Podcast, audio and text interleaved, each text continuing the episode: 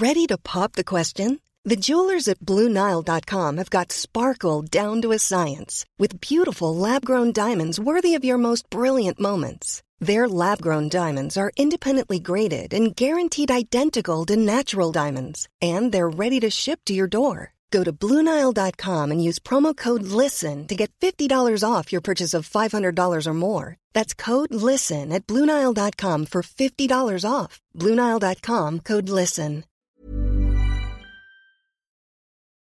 Am 28. Dezember 1987 betritt ein Mann, der selbst ein bisschen aussieht wie der Weihnachtsmann, eine Anwaltskanzlei und erschießt eine Sekretärin.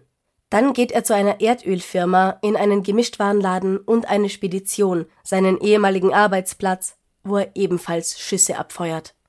Doch das ist erst die Spitze des Eisbergs. Insgesamt nimmt er über die Weihnachtsfeiertage 16 Personen das Leben, darunter 14 Mitgliedern seiner eigenen Familie.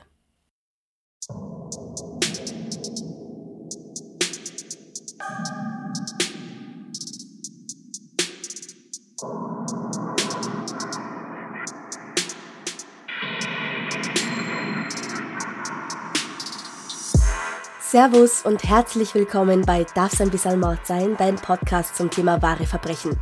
Mein Name ist Franziska Singer und ich freue mich sehr, dass ich nach meiner kleinen krankheitsbedingten Pause wieder zurück bin, auch wenn man es leider noch ein bisschen hören kann. Bevor der Fall losgeht, jedoch noch eine wichtige Nachricht.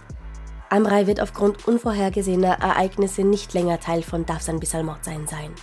Das sind persönliche Gründe, die unsere Zusammenarbeit betreffen und uns als Team. Das stimmt mich sehr traurig.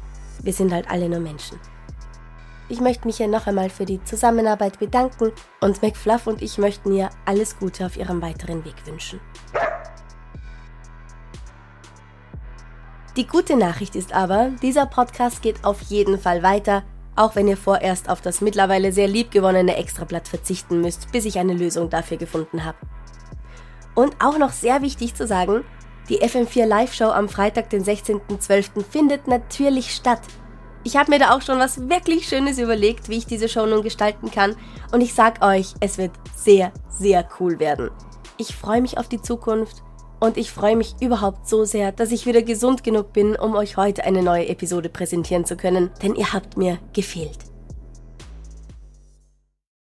Im ländlichen Arkansas wird viel geschossen bei der Jagd auf Tiere oder zum Zeitvertreib auf Schießplätzen oder gleich im eigenen Garten. Daher denkt sich niemand etwas, als am 28. Dezember 1987 aus der Gegend des Zuhauses der Familie Simmons Schüsse zu hören sind. Aber im Inneren des Hauses fließt das Blut. Wobei, wenn ich Haus sage, es ist kein Haus im herkömmlichen Sinne, das Familie Simmons bewohnt. Am Ende eines ausgefahrenen Feldwegs stehen zwei alte Wohnwagen, die so zusammengehängt wurden, dass sie eine Einheit ergeben. Sie sind mit Stacheldraht geschützt, davor stehen noch Schilder mit der Aufschrift Betreten verboten, nicht gerade einladend. Das Oberhaupt der Familie Simmons ist Ronald Gene Simmons. Er kommt am 15. Juli 1940 in Chicago, Illinois zur Welt. Sein Vater stirbt, als er nur zweieinhalb Jahre alt ist, an einem Herzinfarkt. Seine Mutter Loretta heiratet bald darauf erneut, und zwar einen Mann, der denselben Vornamen trägt wie ihr erster, William. Er ist Techniker bei der Armee und die Familie zieht in den kommenden Jahren mehrmals um, halt immer, wenn William wieder an einen neuen Standort versetzt wird. Ronald Jean oder Jean, wie sie ihn nennen, bleibt kein Einzelkind. Als er ungefähr sieben Jahre alt ist, bezieht die Familie ein altes Bauernhaus mitten im Nirgendwo in der Kleinstadt Hector im Ozark-Plateau, 20 Meilen von der nächsten gepflasterten Straße entfernt. Wobei Kleinstadt dafür ein absoluter Euphemismus ist, es ist eigentlich ein Dorf mit unter 500 Einwohnern. Hier in ihrem neuen Zuhause gibt es nicht einmal fließendes Wasser. Aber für Jean ist es das Paradies. Er erinnert sich immer gern an diese Zeit zurück, an die paar Jahre, die die Familie hier verbringt und wünscht sich dieses einfache Leben zurück. Doch diese glückliche, freie Zeit hat schon 1950 ein Ende, als die Familie in die Hauptstadt Little Rock umzieht. War Jean vorher schon kein einfaches Kind, das zu Neid und Wutanfällen neigt, zeigt er nun sehr bedenkliche Tendenzen. Er ist gewaltbereit, schlägt seine drei Geschwister und manipuliert sie und seine Eltern. Er hat Zornesausbrüche und würde nie zugeben, dass er im Unrecht ist oder in einer Sache nachgeben. Sein jüngerer Bruder wird ihn später als Bully und Tyrannen beschreiben. Den Eltern wird es verständlicherweise irgendwann zu viel, sie wissen nicht, wie sie mit diesem Jungen umgehen sollen und schreiben ihn auf einem katholischen Internat für sogenannte schwere Fälle ein. Jean ist jedoch innerhalb eines Monats wieder zu Hause. Mit 15 verbringt er das Schuljahr in einem weiteren katholischen Internat und diesmal bleibt er. Im Jahr 1957 tritt er selbst der Navy bei, genau wie sein Stiefvater vor ihm. Da ist er 17 Jahre alt, die Schule hat er noch nicht abgeschlossen, das heißt also, er schmeißt sie jetzt hin. Aber hier scheint er endlich seine Nische gefunden zu haben. Seine erste Stationierung liegt in der Naval Station Bremerton im Bundesstaat Washington. Und bei einem Tanzabend lernt er ein Mädel kennen. Es gibt immer wieder Veranstaltungen von den United Service Organizations oder kurz USO. Das ist eine gemeinnützige Organisation der USA, die Mitgliedern der Armee und deren Angehörigen nicht nur Sozialeinrichtungen, sondern unter anderem auch Unterhaltungsshows bietet. Ihr kennt das bestimmt aus dem Fernsehen, zum Beispiel aus der Serie The Marvelous Mrs. Maisel, die ich ja sehr liebe, oder vielleicht aus den Nachrichten, dass hier auch heute noch immer wieder berühmte Personen für Auftritte engagiert werden. Comedians, Musiker, Schauspieler, zum Beispiel Robin Williams, Five Finger Death Punch oder auch und das sind eher Jeans Zeiten Marilyn Monroe. Aber natürlich organisiert die USO nicht nur Celebrity-Auftritte, sondern auch andere Dinge wie eben Tanzabende, wo Jean die junge Becky kennenlernt. Becky heißt mit vollem Namen Bay Rebecca Ulibarri und sie ist ein Jahr jünger als er. Sie verlieben sich und schreiben einander regelmäßig Briefe, wenn er unterwegs ist. Die beiden heiraten 1960 in New Mexico und bald darauf folgt schon das erste Kind, Jean Jr., auch genannt Little Jean. Aber ob es wirklich Liebe ist? Becky ist bescheiden und demütig, stets zuvorkommend und sie hat nicht einmal einen Führerschein. Was in den 50ern, frühen 60ern natürlich weit häufiger der Fall war als heute, aber es schränkt halt ihre Freiheit in gewisser Weise ein. Gerade wenn man auf dem Land wohnt, wo öffentliche Verkehrsmittel sehr oft eine Rarität sind. Jean bestimmt über den Haushalt. Selbst wenn er nicht da ist, hat Becky sich an seine Pläne zu halten. Und die gibt es für alles. Für Mahlzeiten, Wäsche, Putzen. Becky darf nicht einmal Rechnungen selbst bezahlen, das macht er. Sie erhält nur ein kleines Taschengeld von ihm, von dem sie ihre Einkäufe bezahlen muss, und dieses Geld reicht nicht aus. Über die kommenden 18 Jahre bringt sie sieben Kinder zur Welt, alle sind bei der Geburt unterernährt. Dabei ist die Familie nicht arm, eigentlich gibt es keinen guten Grund für diese extreme Sparsamkeit oder warum er Becky und die Kinder so behandelt. Der Mann ist nicht einmal so knapp bei Kasse. Er ist einfach extrem geizig und ein Tyrann. Er unterbricht seine Zeit bei der Navy, um bei einer Bank zu arbeiten, wo er ziemlich gut verdient. Da seine Persönlichkeit und sein Wille, alles zu kontrollieren und immer im Recht zu sein, weder bei Kollegen noch Chefs gut ankommt, kehrt er nach nur vier Monaten zur Armee zurück aber diesmal nicht zur Navy, diesmal schließt er sich der Air Force an. Er verbringt Zeit in Vietnam, als dort der Krieg tobt und verdient sich Lorbeeren im Büro für Sonderermittlungen wegen der besonders gründlichen Arbeit. Das heißt also, da kommt ihm sein Kontrollzwang zugute. In den knapp zwei Jahren, die er in Saigon verbringt, lässt er es sich gut gehen. Er lebt im Grunde wie in einem Hotel mit Zimmermädchen, Wäscheservice und einem Koch. In seiner Freizeit fliegt er mal eben nach Australien rüber, weil warum denn nicht? Zum Vergleich. Seine Ehefrau und die Kinder, zu der Zeit drei an der Zahl, leben in einem kleinen Wohnwagen auf dem Grundstück ihrer Familie.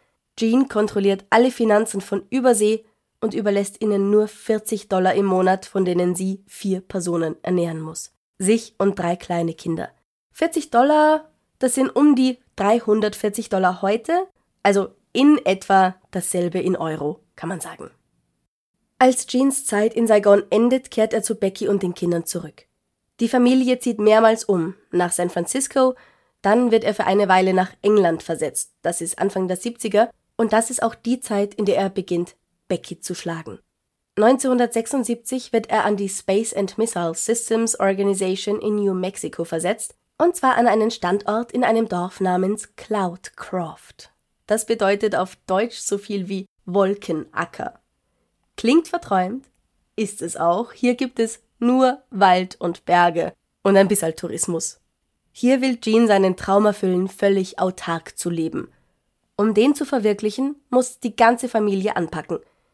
Die Kinder gehen am Vormittag zur Schule und wenn sie nach Haus kommen, müssen sie schwere Arbeit verrichten. Steinwälle bauen, Pflöcke für Zäune in den Boden hauen und so weiter und so fort. Das allein klingt für mich schon nicht optimal, weder für die Psyche noch für die wachsenden Körper. Wenn sie fertig sind, geht es gleich ab ins Bett und am nächsten Tag geht es wieder von vorne los. Schule, Steine schleppen, schlafen, Schule, Pflöcke in den Boden rammen, schlafen. Und im Sommer, wenn Ferien sind, gibt es nur diese körperliche Arbeit. Da wünscht man sich doch direkt stattdessen die Schulbank zu drücken. Zeit für Freunde bleibt bei dieser vom Vater auferlegten Zeiteinteilung kaum. Durch Jeans extreme Kontrollsucht ist es ihnen nämlich nicht einmal gestattet, Freunde nach Hause einzuladen, zu telefonieren oder den Briefkasten zu leeren. Zudem hat natürlich nur er einen Schlüssel, niemand sonst. Die Briefe öffnet er, egal an wen sie adressiert sind. Und was das Telefonieren angeht, so ist es weniger ein Verbot als einfach nicht möglich, weil die Familie keinen Anschluss besitzt. Natürlich nicht, das wäre für Frau und Kinder ja ein unnötiger Luxus, und außerdem eine Verbindung zur Außenwelt. Jederzeit sprechen können, mit wem sie wollen, nicht unter seinem Dach. Generell müssen alle immer arbeiten. Für ihn arbeiten und dürfen das Grundstück nur verlassen, um zur Schule zu gehen oder Einkäufe zu machen. Aber nicht, um mal zum Beispiel mit Freunden einen Tag im Wald zu verbringen oder zu einem Jahrmarkt zu gehen. Nicht einmal als Familienausflug gibt er ihnen diese Möglichkeit. Im Grunde sperrt er sie zu Hause ein. Und Becky lässt das zu. Sie ist ihm komplett untergeben, aber das muss sie gewissermaßen auch sein, wenn sie halt nicht seine Wut auf sich ziehen will. Trotzdem sie in ihrem Tagebuch und in Briefen schreibt, dass seine tyrannische Art sie nicht glücklich macht, meint sie auch, dass er eben am besten weiß, wie die Dinge zu laufen haben. Das ist zum Teil bestimmt ein Resultat ihrer Erziehung in den 40ern und 50ern, wo das Wort des Mannes, sei es jetzt des Vaters oder des Ehegatten, vielerorts Gesetz ist. Zu der Zeit spricht man auch nicht über familiäre Gewalt, wie man das heute tut. Wenn der Mann seine Frau maßregelt, wenn er sie schlägt oder beschimpft, dann wird er schon einen guten Grund dafür haben. Von einem heutigen Standpunkt aus würde ich hier vehement widersprechen. Gewalt, egal ob psychisch oder physisch, ist in keiner Beziehung angemessen. Aber selbst wenn Becky oft frustriert ist, sie liebt ihn doch und nennt ihn mein Jean. Aber während ihr und den Kindern einfach nichts gegönnt wird und sie in relativer Armut und Isolation leben, gönnt sich Jean so einiges. Darunter ein Motorrad und ein neuer Truck. Denn wenn er etwas möchte, dann ist das Geld dafür da. Wobei, so ganz stimmt das nicht, denn das Geld, das er ausgibt, ist zum Teil nur dank Krediten von Banken oder Verwandten in seinen Händen. Obwohl Jean die absolute Kontrolle über die Finanzen innehat, hat er kein so gutes Händchen für Geld. Das ist alles schon ziemlich schlimm. Aber wie heißt es so schön? Schlimmer geht's immer. Nach der Geburt des siebten Kindes, Rebecca Lynn, im Jahr 1977, stellt Beckys Gynäkologe fest, dass eine weitere Schwangerschaft sie vermutlich das Leben kosten würde. Daher empfiehlt er, eine Tubenligatur durchführen zu lassen, also einen chirurgischen Eingriff, der Becky unfruchtbar machen würde. Eine Sterilisation. Im Grunde ein völlig logischer Schritt hier. Doch da es 1977 ist, in New Mexico, darf Becky nicht allein über ihren Körper entscheiden. Das Recht, diesen Eingriff durchführen zu lassen oder auch nicht, liegt allein in der Hand ihres Ehemannes. Und Jean weigert sich. Er weigert sich so lange, bis Becky ihn weinend anfleht, dass das für sie gleichbedeutend mit einem Todesurteil ist. Denn dieser Mann würde natürlich auch keiner Form der Verhütung zustimmen, was auch eine Lösung gewesen wäre. Aber schließlich gibt er nach. Vergeben tut er ihr allerdings nicht, dass sie ihr eigenes Wohlergehen und das ihrer Kinder, ihr eigenes Leben über seine Wünsche stellt. Er wendet sich von ihr ab und der ältesten Tochter Sheila zu. Auf sie hatte er bereits seit ein paar Jahren ein Auge geworfen, als sie mit 13 in die Pubertät kam. Aber er wartet, bis sie 16 oder 17 Jahre alt ist, um sich über sie herzumachen. Sheila ist ein schüchternes Mädchen und als älteste Tochter immer schon der Liebling ihres Papas. Nachdem Becky für ihn nutzlos geworden ist, weil er nach der Tubenligatur die Lust auf Sex mit ihr verliert, beginnt er mit dem Grooming bei Sheila. Während die anderen Geschwister um jedes Fitzelchen bitten müssen, um Geld für Schulutensilien und ihr Mittagessen, schenkt er ihr Kleider und Schmuck. Er nennt sie kleine Prinzessin und mein Marienkäferchen, und zu Weihnachten ist sie es, die das schönste Geschenk bekommt und auf Fotos am besten in Szene gesetzt wird. 1979 beendet Gene seinen gut 20-jährigen Militärdienst. Während seiner Zeit hat er mehrere Auszeichnungen für herausragende Leistungen erhalten. Das Ende seiner Karriere bedeutet für ihn allerdings, dass er mehr Zeit für seine Lieblingstochter hat. Im Sommer 1980 nimmt er sie mit auf einen Ausflug nach Kalifornien. Hier vergewaltigt er sie zum ersten Mal. Und es dauert nicht lange, bis das Mädchen schwanger ist. Sheila versucht, den schwellenden Bauch zu verbergen, nicht nur vor den anderen, sondern auch vor sich selbst. Sie weiß, dass das, was ihr Vater ihr antut, nicht normal oder in Ordnung ist, aber wie könnte sie sich wehren? Am Tag ihres Abschlussballs fährt Jean Sheila zum Event, dann sagt er seiner Frau Becky und seinen ältesten Söhnen Jean Jr. und Billy, dass Sheila schwanger ist. Ob er ihnen sagt, dass es sein Kind ist oder er diesen Part verschweigt, aber alle Bescheid wissen, Dazu habe ich leider unterschiedliche Infos gefunden.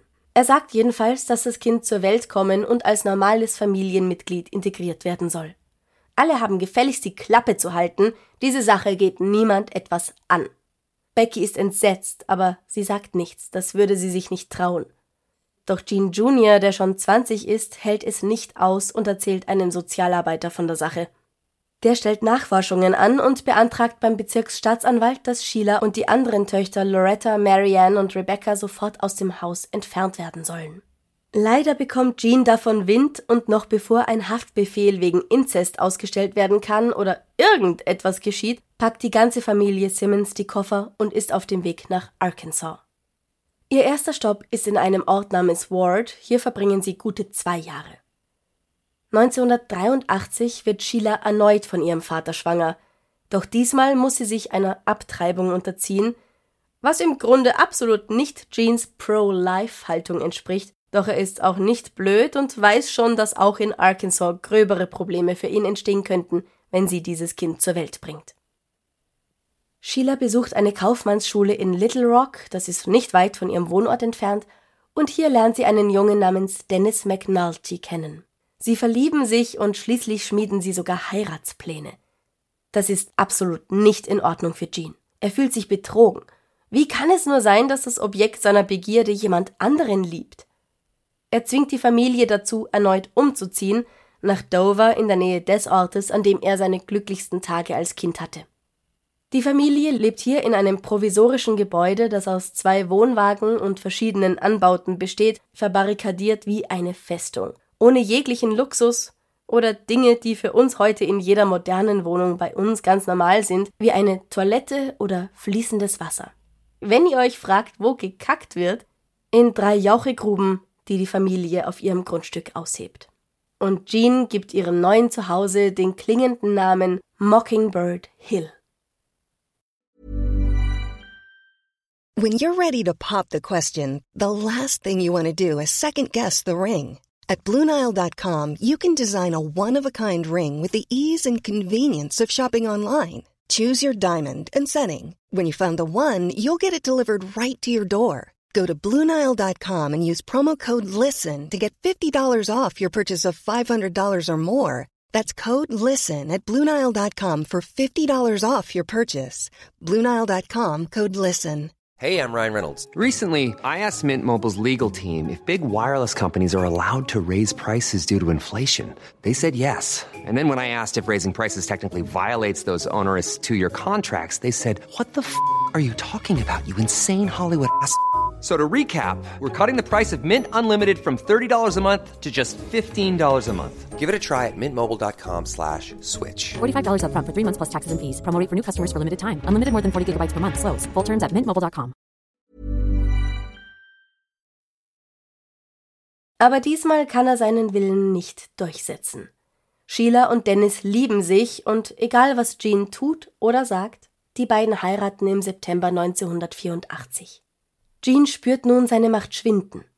Sheila ist weg, sie hat ihn verlassen. So sieht er das ja, ziemlich verdreht. Und auch die beiden ältesten Jungs haben bereits eigene Familien gegründet. Er versucht Sheila durch die nächstälteste Tochter Loretta zu ersetzen, aber die ist vom Charakter her ganz anders. Sie ist aufmüpfig und sarkastisch und das mag er nicht. Auch seine brave Ehefrau Becky ist mit den Jahren findiger geworden. Sie widersetzt sich ihm nicht direkt, aber sie hat selbst ohne Telefon und Zugang zum Briefkasten einen Weg gefunden, mit den bereits ausgezogenen Kindern und ihrer Schwester zu kommunizieren, und hinter seinem Rücken nennt sie ihn Fettsack. Auch beruflich läuft es nicht gut für Jean. Um genügend Geld zu verdienen, muss er sowohl in einem Minimarkt arbeiten als auch für eine Speditionsfirma. Und dort hat er sich einer Frau unterzuordnen. Einer Frau, die es wagt, ihn für schlechte Arbeit zu rügen. Das ist für ihn beinahe unerträglich. Er versucht es auf seine Weise zu regeln und einer anderen Kollegin, die erst 24 Jahre ist, schöne Augen zu machen. Er schenkt ihr Blumen und versucht sie zu überreden, mit ihm auszugehen.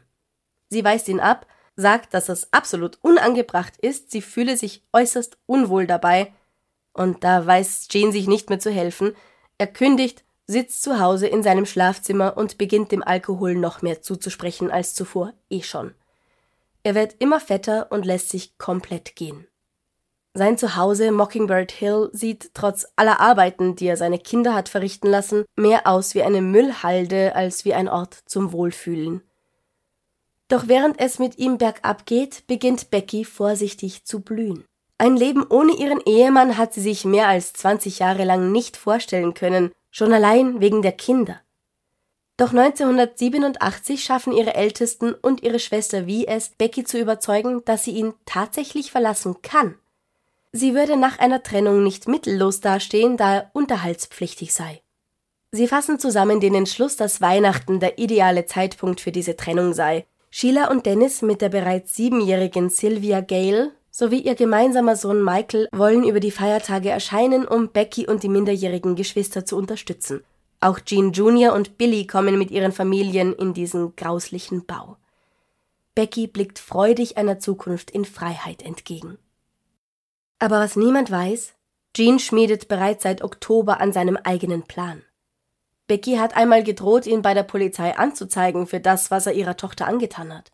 Sie beginnt ihm gefährlich zu werden. Als er erfährt, dass zu Weihnachten alle zusammenkommen, weiß er, was er tun wird. Am 18. Dezember kündigt er seinen Job im Minimarkt. Vier Tage später bringt er seine Kinder Loretta, Eddie, Marianne und Becky zur Schule, dann kehrt er nach Hause zurück. Zusätzlich zu den drei Schusswaffen, die sich bereits in seinem Besitz befinden, kauft er bei Walmart einen neuen Revolver, dann kehrt er in das festlich geschmückte Haus zurück. Becky und Jean Jr. schlafen noch. Ronald Jean Simmons Sr. schaltet den Fernseher an und steckt die Lichterkette am Christbaum in die Steckdose. Dann nimmt er mit einer Hand die Pistole, mit der anderen ein Brecheisen und betritt den Raum, in dem sein Sohn schläft. Als er auf Jean Jr. einschlägt, wacht er auf und versucht blitzartig sich zu wehren. Sein Vater schießt ihm einmal in die Brust und viermal in Kopf und Gesicht. Dadurch wacht Becky im Nebenzimmer auf. Sie weiß, was sie erwartet. Sie nimmt ihre drei Jahre alte Enkelin, die neben ihr schläft, schützend in die Arme und bittet um ihr Leben, aber ihr Ehemann kennt kein Pardon. Er erschießt Becky, dann stranguliert er die kleine Barbara. Mit einer Schubkarre transportiert er die Leichen in eine der Jauchegruben, dann überschüttet er sie mit Kerosin. Und als er damit fertig ist, setzt er sich mit ein bisschen einem Alkohol vor den Fernseher und wartet auf die anderen, so als wäre nichts gewesen. Als die 17-jährige Loretta, der 14-jährige Eddie, die 11-jährige Marianne und die 8 Jahre alte Becky aus der Schule zurückkehren, erwartet er sie bereits am Ende der Auffahrt. Mit dem Versprechen, dass eine Überraschung auf sie wartet, die sie aber nur bekommen, wenn sie einzeln mit ihm hineingehen, bringt er eine nach der anderen ins Haus, während die anderen im Auto sitzen und Weihnachtslieder hören. Sie haben keine Ahnung, dass ihr eigener Vater ihre Geschwister stranguliert und anschließend mit dem Kopf in eine Tonne Regenwasser drückt, um sicherzugehen, dass sie tot sind. Das ist bestimmt nicht die Art Überraschung, die sie erwartet hätten. Und ich muss hier dazu sagen, dass man nicht mit Sicherheit sagen kann, dass es genau so abgelaufen ist, aber es erscheint als die wahrscheinlichste Theorie, wie er es schaffen kann, vier Personen auf diese Weise zu töten. Als er also vier weitere Leichen hat, transportiert er sie zu den drei anderen in der Jauchegrube, schüttet Erde darüber, drapiert Stacheldraht auf ihnen und bedeckt das Massengrab schließlich mit Metallresten, in einem Versuch, das Grab nicht zum Ziel wilder Tiere werden zu lassen. Dann geht er wieder hinein und wartet. Am zweiten Weihnachtsfeiertag kommen Billy und seine Frau Renata an. Jean erschießt beide, dann stranguliert er ihren ein Jahr alten Sohn William, den sie Trey nennen. Seinen kleinen Leichnam wickelt er in Plastik und legt ihn in den Kofferraum eines Autos, das hinter dem Haus steht. Die Leichen der Eltern legt er im Esszimmer ab. Als nächstes kommen Sheila und Dennis mit den zwei Kindern an. Auch hier erschießt Jean die Erwachsenen und stranguliert die Kinder. Das sind sein nur 21 Monate alter Enkel Michael und seine sieben Jahre alte Enkelin Sylvia Gale, die gleichzeitig seine biologische Tochter ist. Lasst uns das mal nicht vergessen. Der kleine Michael wird, genau wie sein Cousin Trey, in Plastik eingewickelt in den Kofferraum eines Autos gelegt. Sylvia und Dennis kommen zu Billy und Renata ins Esszimmer. Aber Sheila, seine große Liebe Sheila, erhält eine besondere Behandlung. Und wenn ich große Liebe sage, dann bitte in Anführungszeichen. Sie legt er auf den Esstisch und bedeckt ihren Leichnam mit dem schönsten Tischtuch, das er finden kann. Später fährt Jean in die nächstgelegene Stadt Russellville, er hat auch hier noch etwas zu erledigen. Und zwar holt er Weihnachtsgeschenke für die ganze Familie ab, die vorbestellt worden waren. Am Abend besucht er eine Bar, wo er ein paar Drinks kippt, bevor er zurück nach Hause fährt, weiter fernsieht und wartet. Sein Plan ist noch nicht beendet. Während er es sich hier gemütlich macht, liegen die Leichen übrigens noch im Nebenraum. Am Morgen des 28. Dezember fährt Jean erneut nach Russellville. Er hat auch hier mit einigen Leuten ein Hühnchen zu rupfen.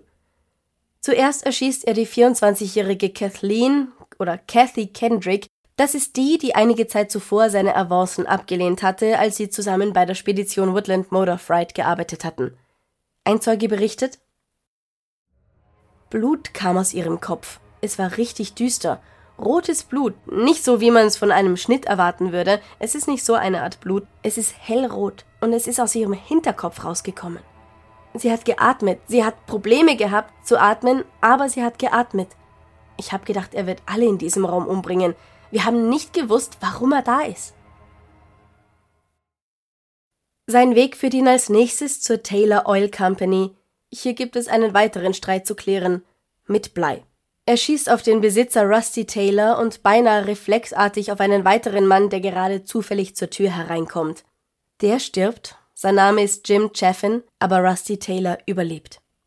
Jeans nächster Halt ist der Minimarkt, wo seine Kugel den Manager nur knapp verfehlt. Als die Verkäuferin Roberta Woolery zum Hörer greift, um die Polizei anzurufen, schießt er ihr ins Gesicht. Der Manager David Salyer wirft einen Stuhl nach Jean, er schießt erneut auf ihn und diesmal trifft er ihn in den Kopf. Andere Personen, die an diesem Tag im Laden anwesend sind, weil sie einfach nur ihren Einkauf machen wollten, bewerfen den Angreifer nun mutig mit Flaschen und Dosen. Daraufhin zieht er sich zurück. Roberta überlebt glücklicherweise und kann tatsächlich noch die Polizei rufen. Auch David überlebt. Aber das ist noch nicht alles.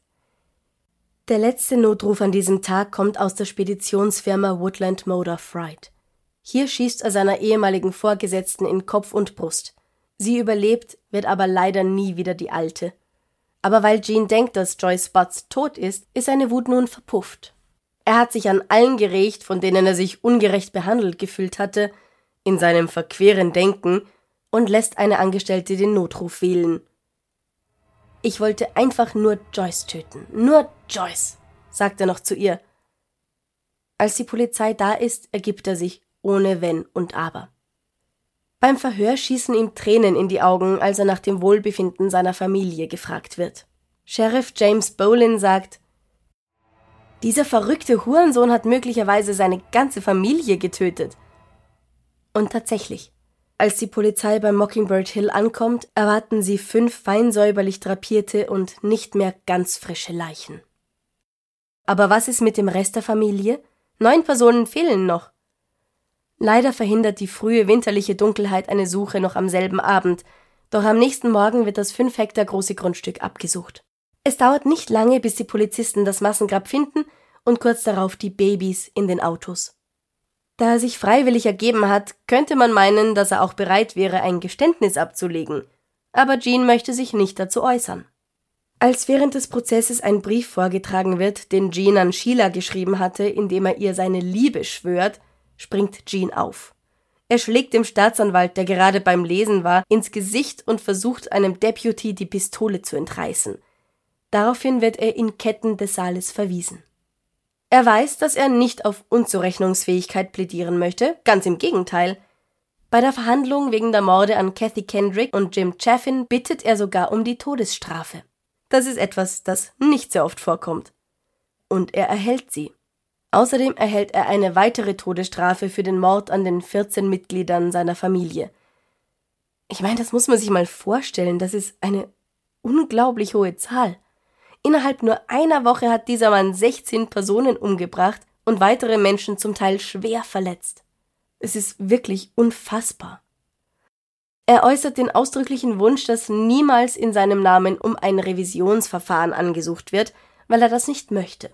Er sagt, in meinem speziellen Fall wäre alles außer der Todesstrafe eine grausame und außergewöhnliche Bestrafung.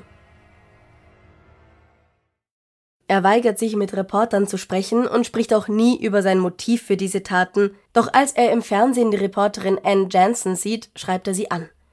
Sie erinnert ihn an Sheila. Sie fragt, Vermissen Sie Ihre Familie? Ja. Empfinden Sie Reue? Ja, natürlich.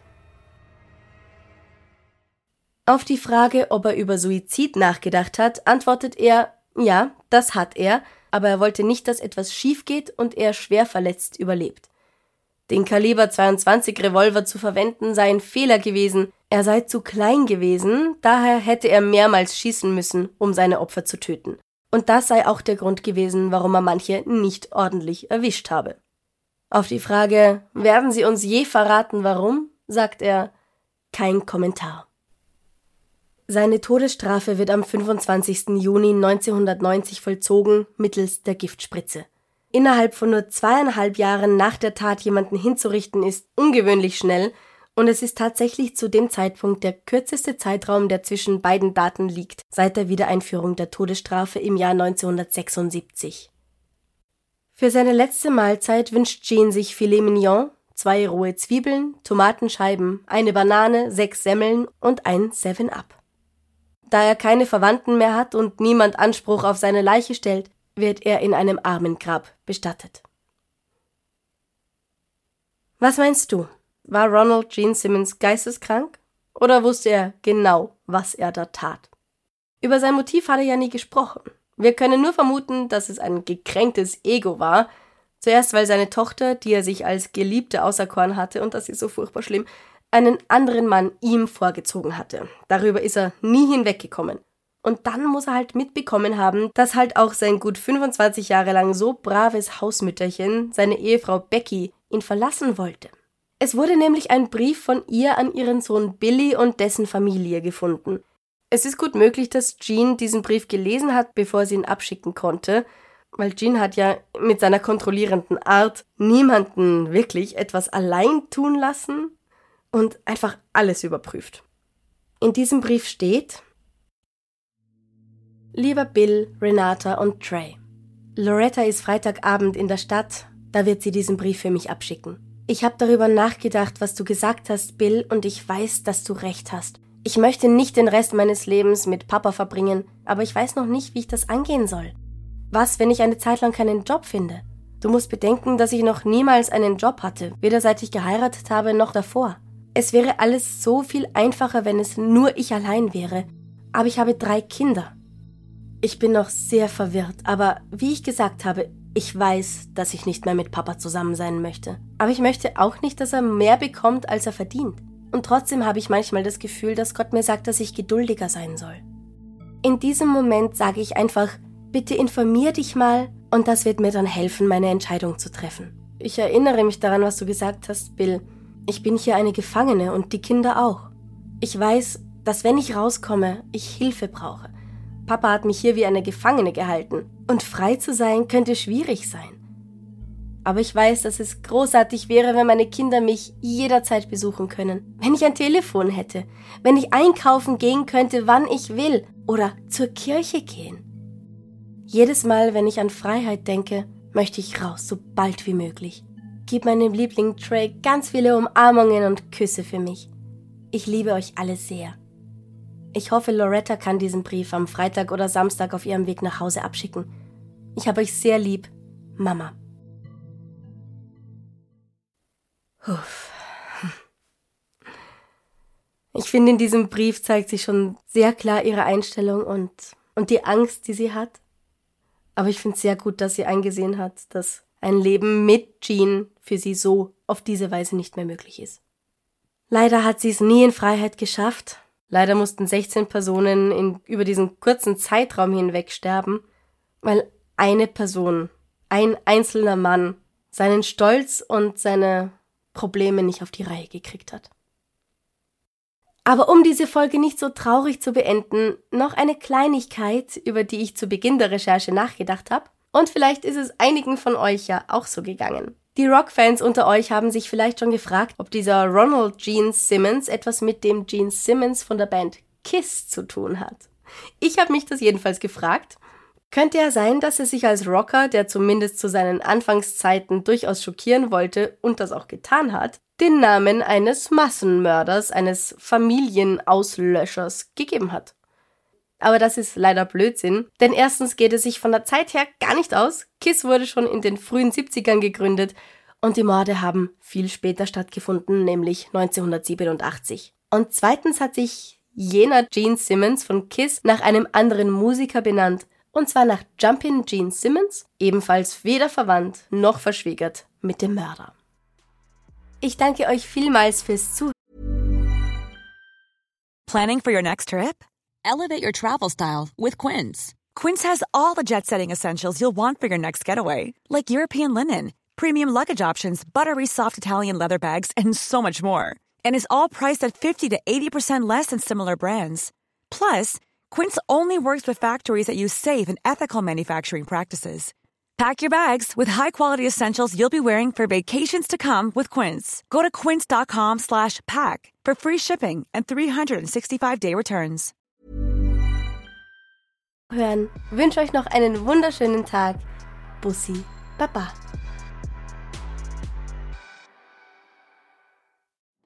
Liebe findet den unterschiedlichsten Ausdruck quer durch die Geschichte. Doch ist es wirklich immer Liebe? Lasst uns über Sex sprechen, von skandalösen Stories aus der Antike über die Geschichte von Fetischen bis hin zu den unanständigen Geheimnissen berühmter Personen. Bei Liebesgeschichte gehen wir der Entwicklung der menschlichen Sexualität auf den Grund. Unterhaltsam, lehrreich und im besten Sinne des Wortes tabulos stellt Franziska Singer, das bin ich, jede Woche die Frage, wer, wann, mit wem und wie. Wer Liebesgeschichte überall, wo es Podcasts gibt.